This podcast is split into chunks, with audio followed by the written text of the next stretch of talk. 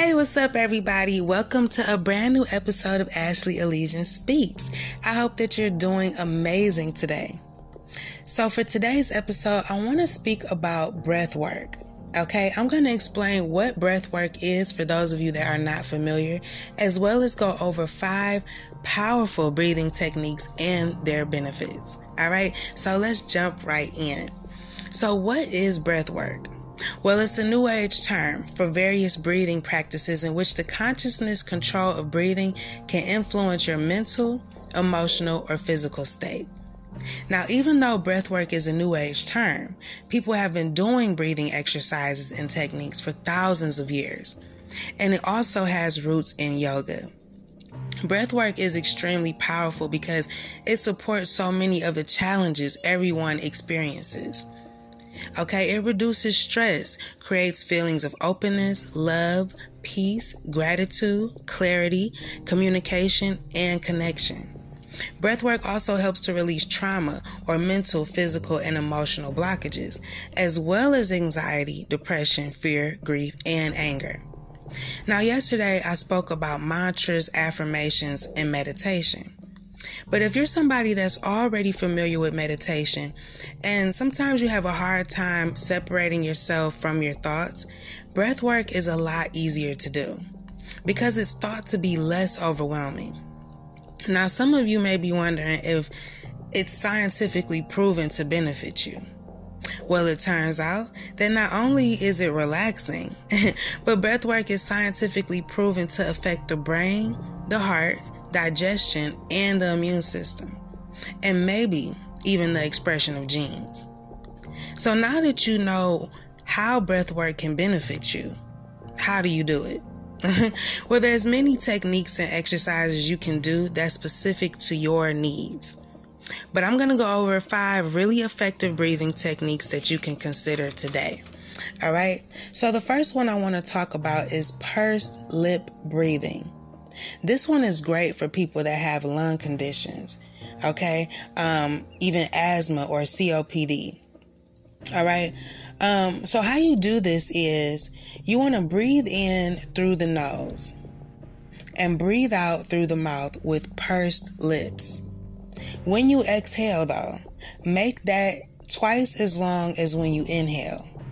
Okay, this helps because it slows down a person's breathing and getting more air into their lungs. Now, with regular practice, this technique can help strengthen the lungs and make them work more efficiently. So, if you experience feeling breathless, or you cough often, or you produce mucus when you cough, you wheeze, or have a tight feeling in your chest, this breath work technique may help. All right. So, the second one that I want to talk about today is diaphragmatic breathing. All right, this one is good for people with lung conditions also. But it also helps with stress or anxiety. So, diaphragmatic breathing is also referred to as belly breathing.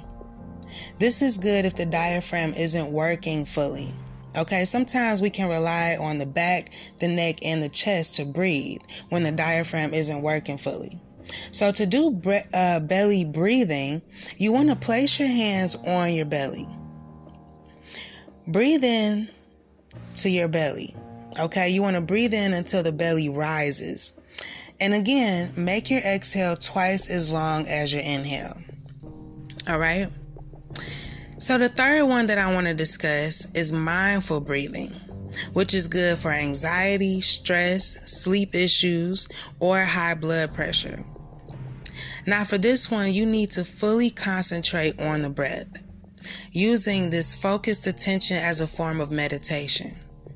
So there's a lot of mindful breathing exercises, but this one that I'm talking about is super simple because you just focus on the natural rhythm of breathing in and out without trying to change it. Okay, this will naturally slow down breathing. So, to do this, you just need to find a quiet place without any distractions, get comfortable, either sitting or lying down, and focus on breathing by feeling and listening to the body inhale and exhale. And just allow your thoughts to pass through your mind without judgment. Okay, so the fourth one and probably my favorite one, is the rapid fire breathing, also known as breath of fire. Okay, which involves passive, normal inhales and powerful, rapid exhales. This style of forced exhales can help with reducing stress, boosting brain function, improves respiratory health, and it helps to strengthen the abdominal muscles and improve digestion. If you practice rapid fire breathing for about 5 to 15 minutes every day, it's the best way to keep your blood purified as well. It's also normally done as a part of Kundalini yoga, which involves breathing techniques, chanting, singing, and repetitive poses. So, to do breath of fire, you want to inhale passively and exhale forcefully. Okay, this requires you to contract your abdominal muscles, which is the main focus of this breath work exercise. The difference with this one though is that you inhale and exhale, right? But it should be the same length, okay, without any pauses in between. So, since this episode is for those of you that are not familiar with this technique, you should start slow with this particular technique, okay?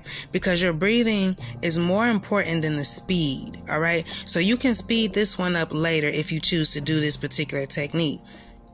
And also, you want to be in a seated position to do this exercise, okay? All right, and the last one I want to talk about, the fifth one, is the 478 technique, also known as relaxing breath. All right, this technique is good for reducing anxiety, and helps people to fall asleep. Some people have even claimed that this method can get them to sleep in one minute. so, what you do is inhale for four seconds, hold for seven, and exhale for eight seconds. This technique is also said to not only help with reducing anxiety, and helping you get to sleep. It also helps with managing cravings and controlling or reducing angry responses. All right.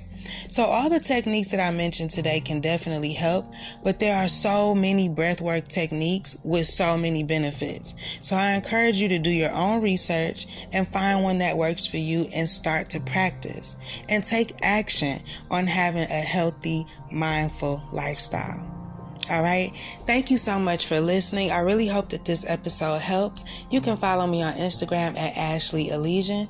And until next time, be brave and have faith. Peace.